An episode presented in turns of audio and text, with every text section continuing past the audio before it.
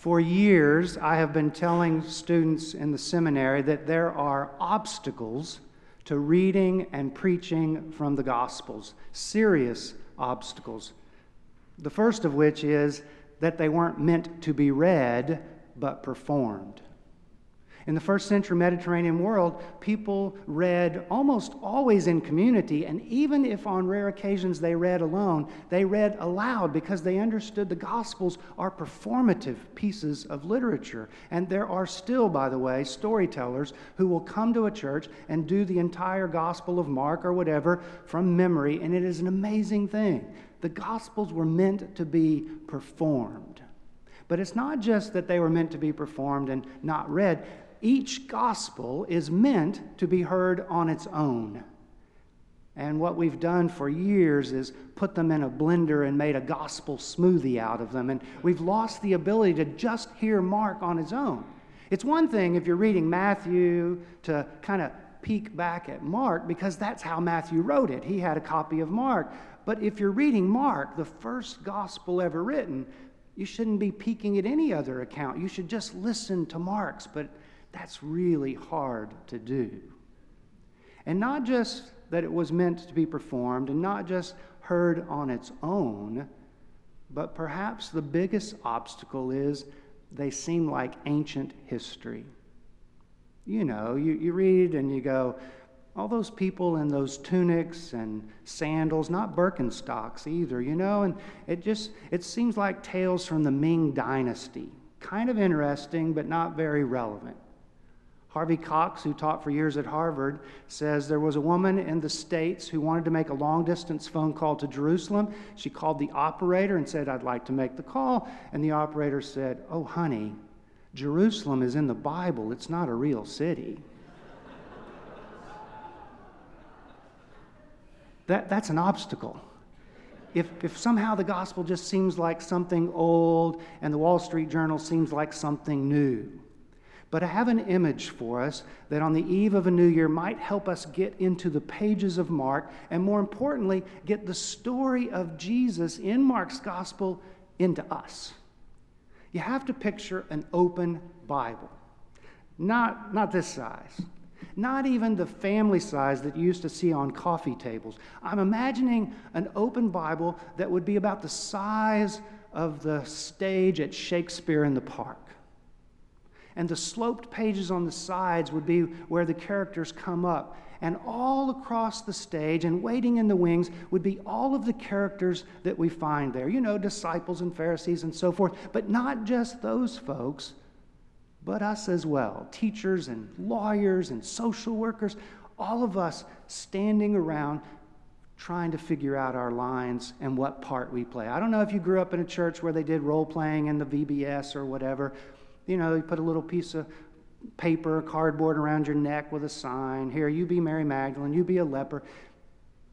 I don't think that it's just a matter of one role that we figure out. I think we might look at the Gospel of Mark and see how many of these roles have we played. Like in chapter 1. Do you, remember? Jesus is walking along the shore of the Sea of Galilee. He sees two fishermen, and out of the blue, he says, Follow me. And they do. And there's no rhyme or reason as to why he picked them and not somebody else. And there's no rhyme or reason as to why they said, okay. But they do. They drop their nets. When April 15th rolls around, it's time for do the taxes, where they've always written in fisherman. Oh, oh, hang on, disciple of Jesus. They didn't see that coming. And maybe you didn't either. I, I didn't see this coming. I was going to do something else with my Sundays. I know that some of you were born in the church, hopefully not conceived in the church, but you, some of you have been a part of this thing forever, but some of us in this group did not see this part coming, that we would somehow be swept up into the Jesus story. Or how about in chapter 2 when these friends they bring this man who is sick to Jesus to be healed, but the house is so crowded, it's standing room only. They can't get in. And, and they look up on the roof and they get this crazy idea. They hike up there on the roof with this man. They dig a hole in it and they lower him down on a cot with ropes so that Jesus might heal him. And the sign around their neck says, desperate. They are desperate. Wednesday morning, working on this sermon, I went to the Starbucks near my house. And you, saw this scene a lot this week. People getting together to talk over the holidays, or little reunion families, but also friends hadn't seen each other. These two families came in, they sat next to me, they were having their little reunion, but it was not the ordinary one. The daughter in one family and the wife, mother in the other were cancer survivors. And for 30 minutes, I heard them relive Remember all that radiation? Oh, and the chemo. And, and they told stories. That's where they met. They had dug holes in a lot of roofs so that they might be well. And some of us have played that part. We have gone to God asking, please, God, heal, please. In chapter 5, Mark tells a story, and he, and he starts it this way. He says, And Jesus got in the boat and went to the other side. That's not an accidental phrase. It's like the wrong side of the tracks. It's the other side, it's the Gentile territory, and not just Gentiles. He goes to a cemetery, a tomb, a, a, a graveyard, and it's very unclean. And there's a man possessed by demons who claims his name is Legion. You know what a legion is? It's 5,000 Roman soldiers. This man has 5,000 Roman soldiers living in him, and they are all bent on war. I don't know how many of you can relate to this. Nowadays, we don't think of it as demons, we think of mental illness. I remember when our middle daughter was in college in the summer she worked in a psychologist's office and i dropped by one day to bring her some lunch. And the moms that just kept coming in it would just break your heart mom after mom after mom with little boy little girl. And this one mom she just said i, I don't know we can't get the diagnosis right and the insurance needs the diagnosis. Is it adhd is it asperger's? I know he's on the spectrum. It could be autism. What, it, what do you think it is and that is this mother's life battling that demon, and that is this boy's life. And so we come to Jesus. I love the twin stories after that. Two times, Mark tells about Jesus looking out at thousands of people and he feeds them. Now, and if you look, yes, Jesus feeds them, but really the disciples do all the work. I mean, they really do. They have the people sit down, they gather up the bread, the little bit they have, the bread and the fish, and they distribute it. They have the people up. I mean, they just do so much work. Have you ever played that part where you get to feed hungry people? For more than 10 years, every Tuesday night, I would pick up the leftover bread at the Panera near us, and on Wednesday morning, deliver it to a food pantry.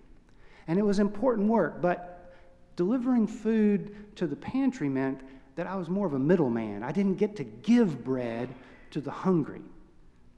And except this one day. This one day, I don't know exactly what happened, but I'm lugging in these bags of bread, and these two women who were coming there, I don't know what happened, but somehow we had an encounter, and I said, Are you here for bread? Yes well, let's just open these bags. What do you say? And we just dove in and I just gave them bread. That is a great part to play. You, you, might, you might be playing that part this next year. I don't like the story that comes next. The disciples are out doing their thing and they notice somebody else who is casting out demons, but they're not followers of Jesus. And so they come back, tattletales, and they say to Jesus, Lord, we saw somebody doing something kind of like you do, but they are not your followers. You know, different denomination, maybe highbrow Episcopalian or lowbrow charismatics. They lift their hands, God, we, we need to call down fire, don't you think?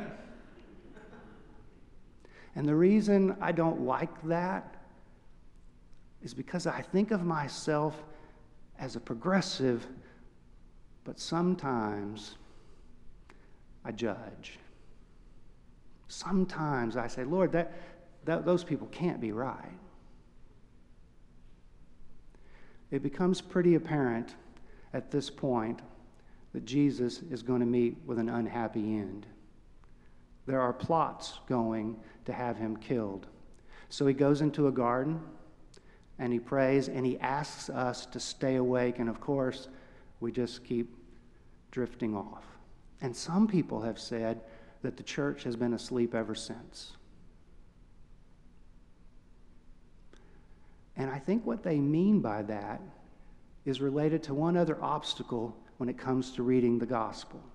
And that's a pr- pretty much a Western, not just American, but a Western European and American kind of thing. And that is that we would read this gospel as about me and my story with my God, and it would be spiritual, and we would miss the political and the justice and the social. It's easy to do. When Jesus says to the two fishermen, Follow me, that is radical because to follow him is to say, I won't follow Caesar. To say Jesus is Lord is to say the emperor is not. He's not my emperor. That's radical. Jesus heals and feeds people for free. Herod was taxing fish and bread. Jesus, to follow him is radical. It, it's to to make you look back at the budget and say, and what does this do to the poor? Over and over, Jesus' message is radical. And even the judging of others can lead not just to closed borders, but to closed hearts. So Jesus gets killed for how he lived, for being that radical. And then some women, some women in our group, they go on that early Sunday morning. It's not an Easter story. They're going to anoint a dead body, and the stone's missing. And there's some kind of messenger there, and he says, Go and tell, he's alive. And the women flee in terror.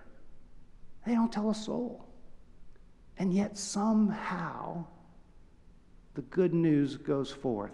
How is that possible if they don't tell? Well, I suspect the only way it ever goes forth, despite us and by the faithfulness of God.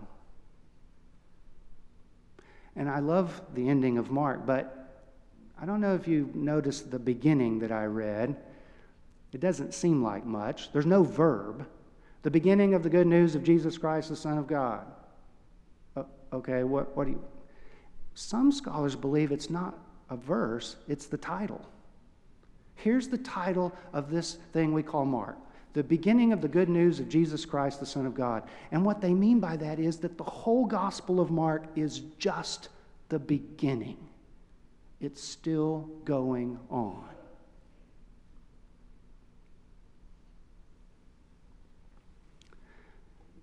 Back in the 14th century, a lady named Julian lived in an English village called Norwich.